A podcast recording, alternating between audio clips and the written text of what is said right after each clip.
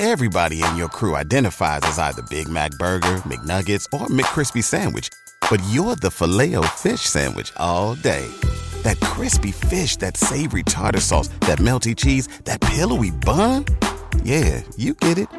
Every time. And if you love the Filet-O-Fish, right now you can catch two of the classics you love for just $6. Limited time only. Price and participation may vary. Cannot be combined with any other offer. Single item at regular price. Ba da ba ba ba.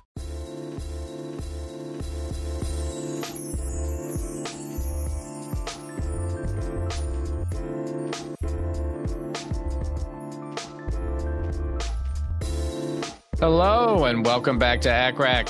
I'm Jed Wolpaw, and I am thrilled to have back with me today the one and only Dr. Gillian Isaac for another keyword episode. This is our 22nd in this series. Hard to believe it's flown, but uh, these are really, um, I think, well received and really fun to do. I learn a lot, and Gillian, really appreciate all your work here. And so um, we're going to talk today about another two keywords muscular dystrophies and trisomy 21. Gillian, welcome back to the show. Thank you.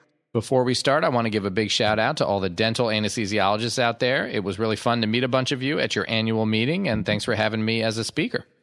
All right, so Gillian, where do we want to start? Yeah, so this particular keywords come from the advanced test outline. What I have learned is that residents don't ever look at the ABA outline because it's like it's really long, a little bit overwhelming. But I spend a lot of time combing through it, um, and the muscular dystrophies and the trisomy 21 is just in a long list of pediatric medical problems with anesthesia implications. So that would include like um, cystic fibrosis, developmental delay, childhood obesity, skeletal abnormalities, and there's a whole list of these. So we will slowly work our way through. I think there's about 10 or 12 of them, but the two I picked for today are muscular dystrophies and then trisomy 21. Um, mostly because they're the easier questions to find, probably. And I do know that in general, I very much avoid peds anesthesia because it is not my wheelhouse. It's not my forte. And I just want to say that I am by no means an expert in any of this. Like my whole thought behind the keywords was not to be an expert, but to help people know what's on the test and help guide them study for the test. So I just want to put that out there that I, I don't do peds anesthesia. I haven't done a pediatric patient in probably 15 years, but um, it's also fun to study and relearn some of these things. Yeah, and I'm in the same boat. Certainly not an expert yeah. on pediatric anesthesia in any any stretch of the imagination. Um, and I will say, you know, we really appreciate people do go on uh, the show notes and comment when they realize either we made a mistake, which absolutely can happen, or there may be a mistake in some of these questions. These are not, you know, guaranteed to be foolproof questions, so sometimes there's a mistake there. Um, or just to uh, help with a better explanation for why something's right or why something's wrong. So please feel free. This really should be, you know, a crowdsourced um, oh, yeah, where everyone's helping sure. each other. Uh, so starting with the muscular dystrophy, uh, there are three that the board really wants you to know about. It's Becker's muscular dystrophy, Duchenne muscular dystrophy, and then myotonic dystrophy. And then the other really common question is the uh, the disorders that are associated with malignant hyperthermia. They're really rare. I don't think I've ever come across someone with King Denborough syndrome or with mini core disease, but you they really want you to know it. It's like a every year type of a question. Um, so just starting with the dystrophies, just a quick review. Uh, muscular dystrophy, it's a group of hereditary diseases characterized by painless degeneration and atrophy of skeletal muscle. Um, there's usually symmetric skeletal muscle weakness and wasting. There are X-linked um, disorders, so they affect men typically more than women for that reason. Um, and they're both caused by the, the Duchenne and Becker muscular dystrophy are both caused by a mutation on the X chromosome that prevents normal formation of dystrophin. And that's the key protein that stabilizes a muscle cell. So without that dystrophin, the muscle cells just really start degrading. And for lack of a better word, they became very, they're like sad little muscle cells and they lyse very quickly. Um, Usually, Becker's muscular dystrophy progresses at a slower rate than Duchenne's muscular dystrophy, um, but most pa- patients have symptoms by adolescence in both of them. Uh, the key thing to know is that patients with both, and I'm going to abbreviate them as DMD and BMD, um, they both have may have life-threatening perioperative complications related to triggering agents that can induce skeletal muscle breakdown. The biggest one is succinylcholine, and that can cause just profound hyperkalemia and rhabdomyolysis because it hits those muscle cells and they just break apart. Um, and you want to avoid these triggering agents. And also, some of the volatile anesthetics can lead to muscle breakdown. It's not going to be as severe as with succinylcholine, but you can see it with any of the inhaled anesthetics. Um, so the intraoperative management obviously is to avoid triggering agents uh, and take into account that muscular dystrophy patients are at increased risk for cardiac conduction abnormalities. That's a big question that they like to ask. It's really common that these patients have cardiac issues also. Um, aspiration, hypersensitivity to anesthetic agents, and then metabolic abnormalities, including hyper kalemia and hyperglycemia. So as to what's on the test, so this part is a little bummer. I like the website Open Anesthesia. There's a lot of keywords. It's kind of crowdsourced. You can read the keywords and the information. And they used to tell you how often those keywords were tested. Like they would said this was tested in 2020 and 2019. And I never knew how they got that data or where it came from, but it's gone now. so I can't tell you like how frequently this is tested. I can just go by I look through lots of questions, and when you read thousands of questions, you start seeing similar ones over and over. So I try to do that. I try to pull questions and topics that I, I think the board really wants you guys to know. Uh, so we will start there. Um, so question one, which of the following conditions is a contraindication to the use of succinylcholine? So A, sorry, yeah. A, burns of 50% body surface area occurring 12 years ago. B is cirrhosis. C is myotonic dystrophy. D is a seizure disorder. And E is a spinal cord transection within the past six hours. Yeah, I think A was 12 hours ago, not 12 years ago, right? Right. Okay. Oh, did yeah. I say years? I'm sorry. Yeah. I'm really tired. I'm functioning yeah. like no, no, like no worries. I think, but that is significant. So, um, that is very important. Yeah, it's very important. And as as you said earlier, so myotonic dystrophy is one of those things you would definitely not use SUX for. Um, could be you know definitely life threatening in terms of causing hyperkalemia. So the answer is going to be C. The reason it's not burns over 50% of the body surface area is because it was only 12 hours ago. So it takes 24 to 48 hours for the denervation, uh, for the uh, proliferation of the um, extrajunctional uh, receptors that can lead to um, acetylcholine receptors that can lead to the hyperkalemia. And so they haven't had time yet if the burn was 12 hours ago. Cirrhosis doesn't cause that. Seizure disorder doesn't cause it. And then spinal cord transection, again, within the past six hours, hasn't had time yet. So key to know that burns over 50% of the body and spinal cord transection both would do it if it had been, you know, two or three days ago, but not at only six or 12 hours. And you know what? In my preoperative, my preoperative, I, I am post call I'm working on very little sleep. So if I make mistakes, please call me out. Um, in my reading up in my little spiel ahead of time, I didn't cover myotonic dystrophy, myotonic dystrophy. And that is actually one I remember in studying that I saw questions and it just never really stuck, but it's definitely being tested. And so I just want to go through myotonic dystrophy really quick. So that's a muscular disorder where you still have the progressive muscle weakness like you would see in a Duchenne or a Becker muscular dystrophy. But the unique part is you get these prolonged contractions. So you can have the, like your, it's, I wouldn't say it's a muscle spasm, but it, like your hand can claw down or your muscles can just really clamp down. And you get that along with progressive weakness. And they have a lot of the same issues intraoperatively that you would see with the other muscular dystrophies, like the cardiac issues, aspiration, sensitivity to drugs, and metabolic abnormalities. Um, it's one of those things that it's really rare. And I did do a little bit of a deep dive on it. So the Myotonic Dystrophy Foundation actually has a really wonderful website and has a list of different documents. And one of them is practical suggestions for the anesthetic management of a myotonic dystrophy patient. So if you ever do have a patient that comes in, it's a great resource. It's really easy to look through. It has like a nice overview with different bullet points of what to think about. So um, I just wanted to point that out. Great. Thank you. All right. So, question two Hyperkalemia is not a risk for patients receiving succinylcholine with which of the following? A, multiple sclerosis, B, myasthenia gravis, C, Guillain Barre syndrome, D, Becker muscular dystrophy. So here, hopefully, what jumps out at you is that myasthenia gravis is the opposite, right? They're resistant to succinylcholine because they've lost their acetylcholine receptors. They've been attacked in this autoimmune disorder. And so they are resistant to succinylcholine and you can use it, but you need to use more. So right away, even if you didn't know any of the rest of it, you should say, oh, yeah, hyperkalemia, definitely not a problem with myasthenia gravis. So that's the answer.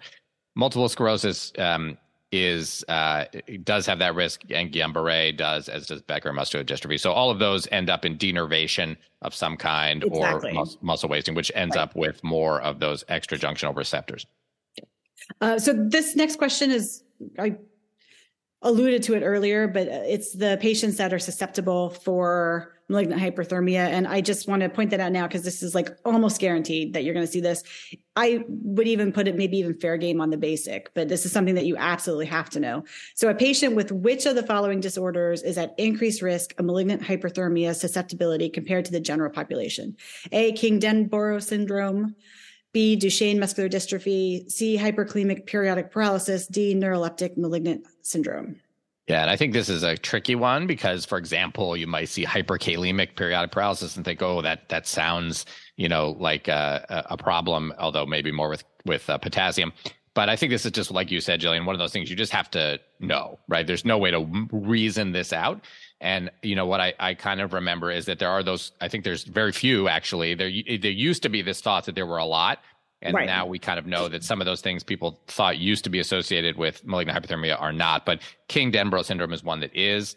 And so that's the answer here. And the other ones I think are those core, like uh, central core disease, central and, core disease, and multi mini core disease. So yeah. those are the three. Yeah, I think it used they used to lump all of the disorders that could cause profound hyperkalemia into the MH susceptible because it looks very similar, right? You're going to have rhabdomyolysis and hyperkalemia, like uh, it's going to look very similar in the beginning, but what we do realize now is that they are their own things and unique entities. And the hyperkalemia issues is not malignant hyperthermia, but definitely need to know. You have to know this. Um, I really recommend Anki. I don't know if you guys are, have heard of Anki. It's like a digital flashcards. And so when you have things that you just have to rote memorize that you can't intuit or think through, make an Anki flashcard. And the nice thing about them is they'll repeat the ones you miss more often, right? So it's like spaced repetition, but they also will bring up the ones that you're missing. And I've had residents who have kind of struggled with um, this type of thing, like just the rote memorization and the Anki has really helped them. So yeah, people, I, have never used it myself because it, it didn't exist back when I was studying, but I think our, our students and residents these days really like it. Yeah, I mean, I kind of did mm, like the OG style, you know, the stack of note cards. Yeah, yeah, flip through them, and then once you really felt like you knew something, you got rid of the, you know, the, the stack got smaller and smaller. But uh, it's yeah. it's like that, but you know, it's digital and more interactive and more fun. Yeah, that was Anki 1.0. You yeah, weren't, exactly. yeah. yeah. Uh, I just probably aged myself there, but that's okay. All right. The next question. So, an 18 year old male with Duchenne muscular dystrophy presents for a gastric tube placement. Which of the following is most likely to be found in his preoperative evaluation? A, an FEV1 40% and an FVC 90% of predicted value on PFTs. B, dilated cardiomyopathy with valvular regurgitation. C, elevated creatinine. And D, respiratory alkalosis. Yeah. So, um, as you said, kind of up top, these patients can have a dilated cardiomyopathy, and therefore, anytime you have a dilated cardiomyopathy, you can end up with valve valve regurgitation. So, B is the right answer here. I think what they're getting at with A is to try to make you think they're giving you uh, numbers that are consistent with a restrictive respiratory uh, pathology, which they can develop, but this is not what you would see. You would de- you would see a low FEV1, but you'd also see a low FVC. Um, and so they're giving you a high FVC and therefore, uh, or normal to high. And so that is um, not consistent with restrictive respiratory defect. So that is why A is wrong. And then uh, C and D are, are not things that they necessarily see and again, this is a really common question. I remember studying this. Like I actually remember this from 15 years ago, eight well, longer than that, studying for my exam. Um, they really want you to know about the cardiac muscle because it is muscle. It's also affected. So it's like Dr. Wolpaw said, the dilated cardiomyopathy with valve regurgitation, but also conduction defects, arrhythmias, um, and right ventricular dysfunction. And I also think it's interesting that cardiac dysfunction does not correlate with a degree of muscle weakness. So someone may not have that much skeletal muscle weakness, but may have a really bad cardiac deficit. So that's also important preoperatively to know. And actually, I'm sorry, I want to go back. I said that wrong. Patients with a restrictive defect would have a high FEV1 and a low um, FVC. So this is actually they've reversed it uh, because they, I think of those patients as having like a a a they're like a tightly coiled spring, right? They can't get much in, but then they can they can kind of get it out very quickly, but then that's all they can get out. So they have a low total volume, but they can get that first second out really quickly because no, there's no re, it doesn't they don't have a, re, a restriction to flow coming out or an obstruction to flow coming out. They just have a restriction that they can't get much in. So FEV1 would be normal or even high. FVC would be low. So it's the reverse of what they've given there. Okay. Uh, and then moving on to the next question. A five year old male with Duchenne muscular dystrophy is most likely to have which of the following complications after exposure to an anesthetic that includes sevoflurane? So, A, cardiac failure, B, respiratory insufficiency, C, rhabdomyolysis and hyperkalemia, D, malignant hyperthermia. Right. So, this is that tricky piece where, you know, you might think, oh, all those things are linked to malignant hyperthermia. They're not but you can see the rhabdomyolysis and the hyperkalemia, which is why they used to be thought to be linked with malignant hyperthermia. But as you said earlier, Gillian, it's not a true malignant hyperthermia. So C is the answer there. And you can you can see, and it is very common in Duchenne muscular dystrophy to have cardiac failure and respiratory insufficiency, but that usually comes later in life, usually not at age five. Um, and then uh, sevoflurane, like we talked about, can cause the rhabdomyolysis, and the, it's not just succinylcholine. So the question was most likely, and those are really tricky because in way A, B, and C could all be correct in the right patient, but they're asking about like the most likely, and that is the most likely thing in a five-year-old. Okay, this question is kind of tricky. That's why I liked it. it's a 16 year old female. So a, girl is coming in for an appendectomy. Her younger brother has been diagnosed with Duchenne muscular dystrophy. She has a normal physical exam and denies a history of weakness. She is at risk for which of the following perioperative events? A, abnormal response to non depolarizing muscle relaxants. B, respiratory insufficiency. C, cardiac arrest. D, aspiration. And I will just say that I did not know this. I got this wrong. the only reason I know it because I read the answers. yeah, I think this is very tricky. Um, and, the, you know, it is important that it's a female. And again, she may be a carrier of the muscular dystrophy gene. She doesn't, isn't manifesting it obviously because she uh, is a female. So she's got two X chromosomes. Um, but being a carrier of that may put her at risk for some of the complications um, of the disease. Now, which ones? Again, I would, I like you, I would not be sure. I think it's probably um, cardiac arrest in that uh, she maybe have some amount of susceptibility to the sevoflurane or whatever agents um, they're using. I don't know if they told us. I don't think they told us specifically what agents, but um, just perioperatively, she may be susceptible to the agents in a way that he was. But um, you know, again, she's probably not weak since she doesn't have the full blown disease. So I think respiratory insufficiency is probably a little less likely, as it would be aspiration. Um, and then an abnormal response to non depolarizing muscle relaxants. I think that's tough because it that does seem a little tempting too. I'd probably decide between that and the cardiac arrest. And again, I, I can't tell you I know the answer for sure without. I didn't know what, what they were, and I'll, I'll, read the explanation. But I thought it was really interesting because it's actually something I not have not thought about, but probably should have. Is they're saying that because she has a first degree relative with Duchenne muscular dystrophy, she's possibly a carrier. So probably like 50 50 that she's a carrier. Um, and if she is a carrier, she may have underlying cardiomyopathy. So just like the males whose cardiac deficits can be worse than their weakness. You could see someone who's a carrier not have any weakness, but still have an underlying cardiomyopathy significant enough to cause intraoperative cardiac failure. And then she's also at risk for rhabdo and hyperkalemia, which they didn't give us. That would have been the easy response, right? They gave us the much harder one. Um, but I, I, I like this question because I had to think about DMD in like not a, a boy and like a, a woman being a carrier. It's not something you think about frequently, at least for me.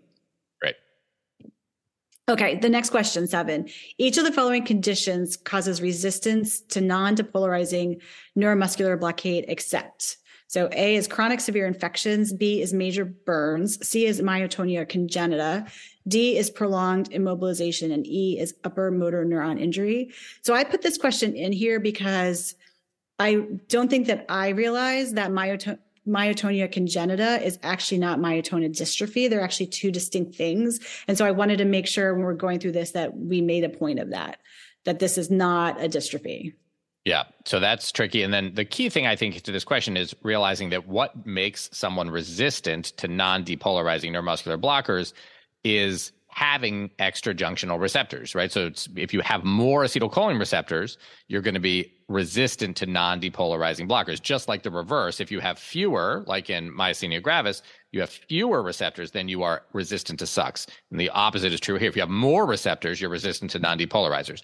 So we want to look at those same things we talked about that would make you susceptible to hyperkalemia from SUX. So chronic severe infections, that's actually interesting. Maybe does it though. I think that's less commonly thought about. Major burns, definitely. Prolonged immobilization, definitely. Upper motor n- neuron injury, definitely. So we can get rid of B, D, and E. Um, and then we're left with A and C. Chronic severe infections, depending on what it does and if it causes any kind of denervation, uh, put you in the ICU immobile for a long time, those kind of things could lead to it. So A, probably we can get rid of, and that leads to myotonia congenita, which again, I wouldn't know much about that, but uh, yep. you could probably narrow yourself down to that answer. And then, as you said, Gillian, it turns out that that actually is different than uh, the muscular dystrophies. Yeah. So myotonia congenita is distinguished from myotonia dystrophy in that you get the the muscle contractions, but you don't have all the other things. So it's like it's its own unique thing. But I think, like I said, it's important to know the difference because they're not interchangeable. All right, stay with us. We'll be right back. Hey, folks. This is no joke. Last night, I'm sitting there eating dinner with my family. We're having Factor, and my daughter, my oldest daughter, looks up to me and she says, Daddy, how do they make this taste so good? It's like we're at a restaurant. Even my two younger daughters, who are incredibly picky eaters, are loving every meal we get from Factor, every single one. They even eat the vegetables that Factor makes without complaining. In addition to 35 different options every week, including keto, calorie smart, vegan, veggie, and more, there are 55 add ons you can choose from. We added on some breakfast options, and the kids love those too. The convenience is amazing. Two minutes, and the food is ready to go. Honestly, I'd eat these things for the convenience, even if they weren't so good. But the incredible thing is that it's both super fast and so tasty. I wouldn't have believed it until I tried it, but trust me, I'm not making this up.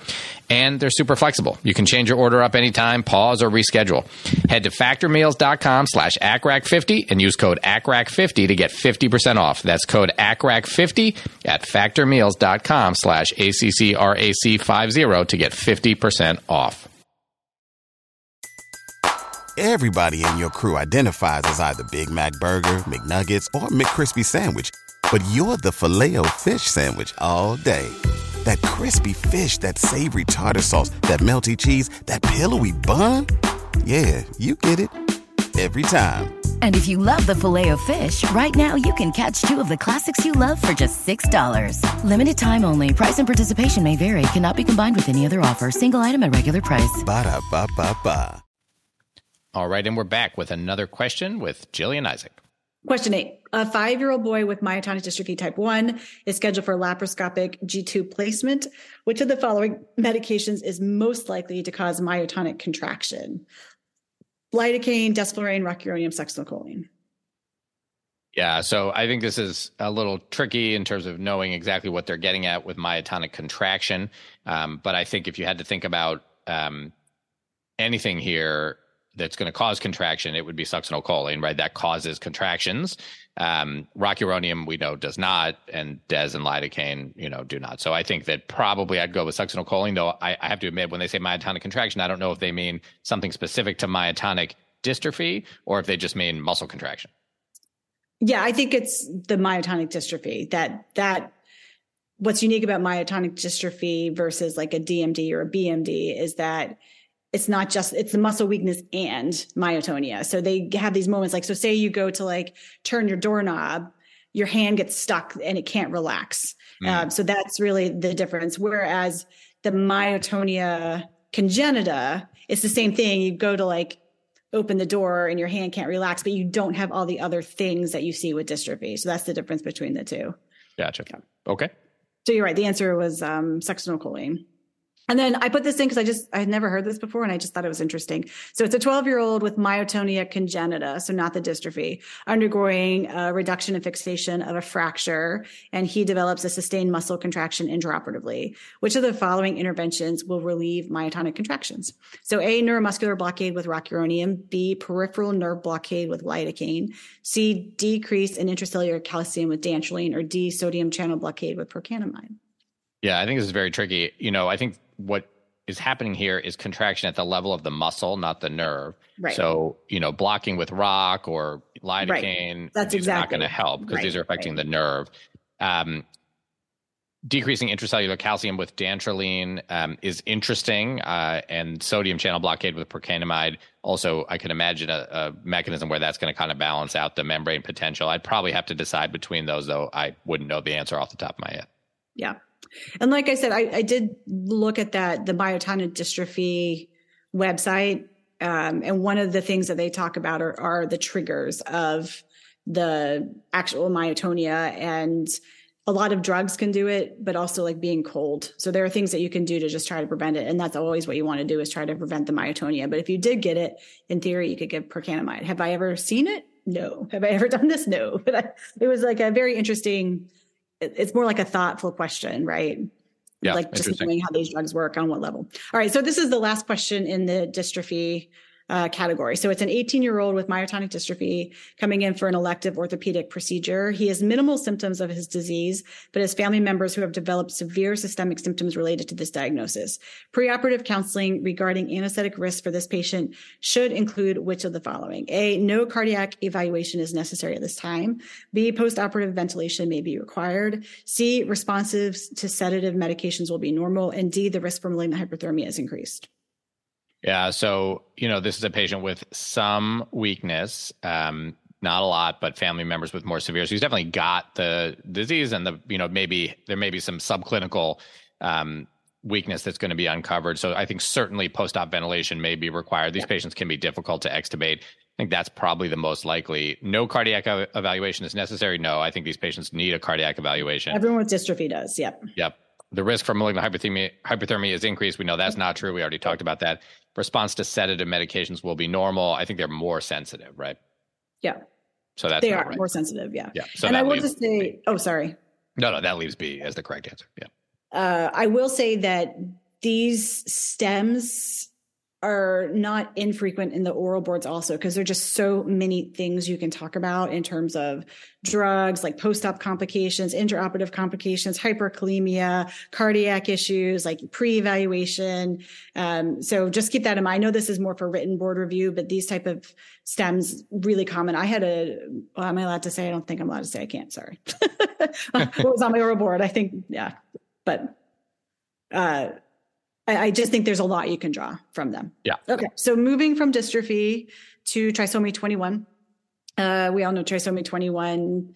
Uh, but the one, the things to really focus on in terms of like anesthesia is so patients with Down syndrome may have an airway complicated by both macroglossia, tonsillar and adenoidal hypertrophy, micrognathia, and a short neck. They may have obstructive sleep apnea and then really lax cervical ligaments as well as other cervical abnormalities like um, it says odontoid, I guess, leading to cervical instability. So they can have atlanto-occipital instability. Uh, children and adults may need smaller size tracheas because they smaller size endotracheal tubes because they tend to have smaller tracheas. And about half of these patients have congenital heart disease, half of which are cushion defects. So um, AV canal, but you can also see ASD, VSD, tetralogy, uh, PDAs. Um, those people who do have left to right shunts uh, will develop pulmonary hypertension before patients without Down syndrome. So they're at increased risk for those uh, left to right shunts and pulmonary hypertension. And then it's really common to see developmental delay and uh, hypotonia so just to go through like these are really really i even remember studying this for mine right? Like these are really common points that they want you to know especially the airway the macroglossia the micrognathia short neck osa cervical instability cardiac the congenital heart disease pulmonary osa and then neuromuscular development de- delay hypotonia. So again there's so many questions that can come from um, trisomy 21 and I like this first question. It is really hard, but it starts off with a five year old girl with trisomy 21 coming in for an abdominal procedure. So in my head, immediately, I just start thinking of everything trisomy 21. And then it pivots to the patient has narrow angle glaucoma. Which of these medications can be safely used for this patient? So it has nothing to do with like the five year old or the trisomy 21. They really want you to know what drug um, you should not give in narrow angle glaucoma. So the answer choices are A, glycopyrrolate, B, atropine, C, scopolamine, and D, pilocarpine. Yeah. And I think a really important test taking tip here, right, is read the whole question because yeah. if you what you said, Gillian, if you had read the first sentence and then you you take a pause and you start you spend five minutes, you know, going through all this stuff in your head about what could they be asking right, about. Try and then you realize right. actually you don't even need to right. So you you want you don't want to waste time without knowing what they're actually asking. And sometimes I find this on my MOCA question. Sometimes I'll give you this whole chart of labs and vitals, and then you don't need any of that to answer no, the question, yeah. right? So you want to be very careful not to waste I, your time. I don't know if this is good advice or not, but this is something that I do on standardized tests is I read the punchline, so to speak, first. So if it's like what medication can be used safely when I'm reading the stem, I know what to look for. So you can, it just saves me some time. Right. So what you want to know here, and this, by the way, could apply to any person Anyone. with yeah. glaucoma. It does not have to be a kid or a person with trisomy 21. Right. So what you want to know here is that um, pilocarpine is actually a treatment for narrow angle glaucoma um, because it is a uh, not an anticholinergic but a cholinergic, and so that is the answer because that will actually help. Scopolamine is an anticholinergic. Atropine obviously is the prototypical anticholinergic, and glycopyrrolate is an anticholinergic. So all of these will cause it to be worse. Anticholinergics cause uh, glaucoma to be worse. Cholinergics like pilocarpine will treat it. So that's the answer here. Uh, so this next question, I will say that I got it from a pediatric anesthesiology board review. So it is a very tough question. I just think it's more for the like the thought behind it. And I have seen women coming into L&D who have had Fontan repair. So in that regard, I have seen this before. So this is a 21 year old woman with a history of trisomy 21 and unbalanced atrioventricular septal defect, status post a non-fenestrated Fontan completion is undergoing general anesthesia for a cardiac MRI. The patient is having dyspnea on exertion. Labs are within normal limits. Hematocrit's 35%. Prior to induction of anesthesia using propofol, fentanyl, and rocuronium, what would be the most appropriate action? So A, control potential reflex tachycardia with esmolol. B, start a dopamine infusion. C, reduce FiO2 to prevent pulmonary overcirculation. D, give red blood cells to improve oxygen carrying capacity. Yeah, so um, they're telling you that hematocrit is 35. So oxygen, you know, hematocrit is not the problem here. Um, so you can get rid of D, um, and you certainly aren't looking at a pulmonary overcirculation problem. So uh, you know, I think you can get rid of C. Um, what what you're looking at is a patient who has a Fontan, who has um, some dyspnea on exertion, and may have and is trisomy 21, so is at risk for you know heart failure in general. So I think having um, a an inotrope on board to help move things forward is probably a good idea. Um, I'd probably go with the dopamine infusion. Right. Yeah. So Fontan patients, they require intravascular volume. It's a passive return of uh, venous systemic flow directly to the pulmonary circulation. So it's more of a thought. You're, you're probably not going to see this on like a advanced. It's a little bit more advanced than that, but I thought it was just interesting way to think through a Fontan repair. Um, so the next one, this is actually a really common question down syndrome, not Down syndrome, but it, it is the stem is a two year old boy with trisomy 21 is undergoing repair of a transitional AV canal defect. Shortly after inhalational induction with sevoflurane, his heart rate falls from 110 to 70 beats per minute. His blood pressure is now 70 over 55 and his O2 sat is 100%. What is the most appropriate management? So A, no treatment indicated. B, phenylephrine, one microgram per kilogram IV. C, glycopyrrolate, 10 micrograms per kilogram IV. And D, reduced the inspired oxygen fraction from 100% to 21%. So I think, you know, again, I don't do kids, uh, but I'm thinking that I remember that kids don't do well with bradycardia, right? right. So probably exactly. the problem. Right, right. Yeah. yeah. You, you could basically strip down this question, like take away the trisomy 21, take away the AV canal defect. This is basically a kid that's Brady on induction. What do you do? Right. So bradycardia, not good in kids, leading to hypotension. So treat the bradycardia with glycopyrrolate. I think that's yeah. going to be the answer and I like this question because there are a lot of distractors. Like there's a lot going on. And if you just doubt yourself, it'd be easy to fudge this one. But, you know, really, I, I think that's a really common slip up in, in standardized tests is people get really caught up in what they don't know and they doubt what they do know. And so like the wrong answers really distract them. So again, like strip this down to like its basic question, bradycardia on induction of peds, glyco. Yeah. Um, I'm actually just going to skip the next one because I think it's really complicated and the explanation is really complicated. And I don't, it's again, I took that one from a pediatric board review and I think it's a little too much for this forum. So moving on to question five then. So a two-year-old male with a history of trisomy 21 is scheduled for an ophthalmic exam under anesthesia. With regard to planning airway management, which of the following statements regarding the airway management is true? And this is such a common advanced test question, like almost guaranteed test question. A, microglossia may make for a challenging direct laryngoscopy. B, hypertonia may be present causing upper airway obstruction. C, macrognathia, macro, not micro, macrognathia is a common finding. D, airway manipulation may be limited due to potential for cervical spine instability. Yeah. So what they've given you the opposite in A, B, and C. So it's right. macroglossia that they have, not microglossia. So the A's out. It's hypotonia, not hypertonia. So B's out. It's micrognathia, not macrognathia. So C's out. So they've just reversed A, B, and C to make those all wrong. And then yes, and I think what you were getting at, Gillian, is that these patients do have a, a potential for cervical spine instability, and so you want to be careful with uh, manipulating their airway. Uh, so next one, question six, the incidence of each of the following is increased in patients with Down syndrome, which is trisomy 21, except A, malignant hyperthermia, B, congenital heart disease, C, smaller trachea, D, occipito-atlantoaxial instability. Yeah. So um, there, again, this is one of the, all of the following except. So right. you probably won't see those anymore, but a lot of older questions do have this. Just be careful if you're practicing with those the incident of each the incidence of each of the following is increased in all the following except. So we're looking for one where it's not increased. So um, congenital heart disease is increased in patients with a trisomy 21. They do have a smaller trachea. They do have occipital atlantoaxial instability.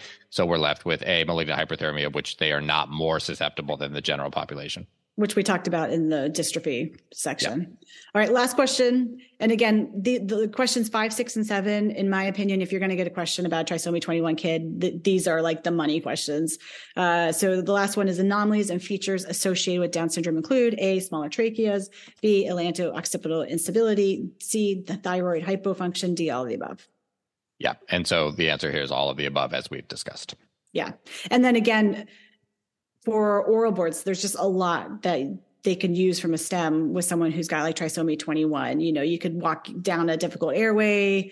Uh, you could do a tonsillectomy and then a bleeding tonsil. Like there's a, a lot here with these um, keywords. So hopefully this was helpful. Absolutely. The trip um, down memory lane. yes, yeah. definitely reaching back in the uh, armament armamentarium of residency for me um, and med school. Um, all right, Gillian, do you have a random recommendation for us? This is I was actually I knew you were going to ask it, and I'm chuckling because it is really random, but something that I've thought a lot about. And this is an unpopular opinion, but my son had a soccer tournament in Orlando.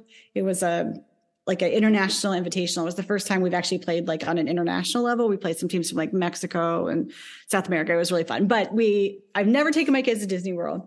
So we decided we're like, we're going to Orlando. We've already paid for like the hotel. We're going to be there. We might as well extend the trip by a few days and like go to the parks. I really don't like Disney World, but I love the Universal Studios, especially the Harry Potter parts of them. Oh my gosh, it's so, so, well done. And I mean, it's really worth the money. But in my opinion, skip Disney, go to Orlando, go hang out in Hogsmeade and in Diagon Alley. nice. That sounds awesome. We were supposed to go uh, in March uh, of 2020. So we did not. and one and of these I have days, to say, I'm kind of relieved. My kids didn't love Disney World either. I think it was like around spring break time and the parks, they were just uncomfortably crowded. It, it, just wasn't even fun. I mean, everywhere you turned and looked, it was a person. Yeah. Um, yeah, no, I think uh, it's supposed to be great, and um, my kids did like Harry Potter, so one of these days we will we'll get there. Um, all right, I'm going to recommend uh, a book that um, I just read. It's called Demon Copperhead by Barbara Kingsolver. Um, I, have actually. She's one of my favorite authors. The poison. I just reread the Poisonwood Bible. It's one of my favorite books of all times. I actually have never read anything by her before this, and I really liked it. It was it was um, really interestingly written and and uh, powerful. I mean, it's really a commentary on um, you know kind of um, poverty in in rural America and the the um, opioid epidemic and really mm-hmm. interesting. But um, yeah, it's made me want to read more by her. So you would recommend uh, another one, Joey? It's called the Poisonwood Bible. I, I have a hard copy. I'll, I'll bring it in for you to borrow. It for me. I've read all of her books. I think she's a wonderful writer, but it is to me her best work. It's the story, it's set in the 60s. It's a white family whose dad is a minister. There's four daughters. Um, they decide to go be missionaries in the Congo. And so he takes his family to this like small village in the Congo to try to convert them to Christianity. And I think it just, it really deals with colonialism and uh, ministries and Christianity. It just, it's so well done. It's so fascinating. And every chapter is told by like a different person and it keeps like circling around. There's just so many layers to the story. It's beautiful. Just really good writing. Very cool. I'll definitely check it out. Well, Gillian, thanks so much for coming back on the show. All right. Hopefully, you got as much out of that as I did. That was really fantastic. Let us know what you thought. Go to the website, accrac.com, where you can leave a comment. Others can learn from what you have to say. If you are a fan of the show, you can follow us. We're on Twitter, we are on Facebook, we are on Reddit, and we are on Instagram. I'm at Jay Wolpaw on Twitter, and we're at ACCRAC Podcast, and you can find us on all those other platforms as well. If you are a fan of the show, please consider going to Apple Podcasts or wherever you get your podcasts and leaving a comment and a rating. It really helps others find the show. If you'd like to support the making of the show, please consider going to patreon.com slash accrac. That's P-A-T-R-E-O-N dot com slash A-C-C-R-A-C, where you can become a patron of the show. Even if it's just a dollar or two that you pledge, it makes a big difference and we really appreciate it. You can also make donations anytime by going to paypal.me slash accrac or looking up Jay Wolpaw on Venmo. Thank you so much to those who have already made donations and become patrons. We really appreciate it. Thanks, as always, to our fantastic ACCRAC crew. Dr. Brian Park is our tech lead. Sonia Amanat and Chris Reese are our social media managers. Dr. April Liu and Edison Jang are our production assistants. Thank you so much for all that you do. Our original ACCRAC music is by Dr. Dennis Quo you can check out his website at studymusicproject.com. All right. That is it for today for the ACCRAC podcast. I'm Jed Wolpaw. Thanks for listening. Remember, what you're doing out there every day is really important and valued.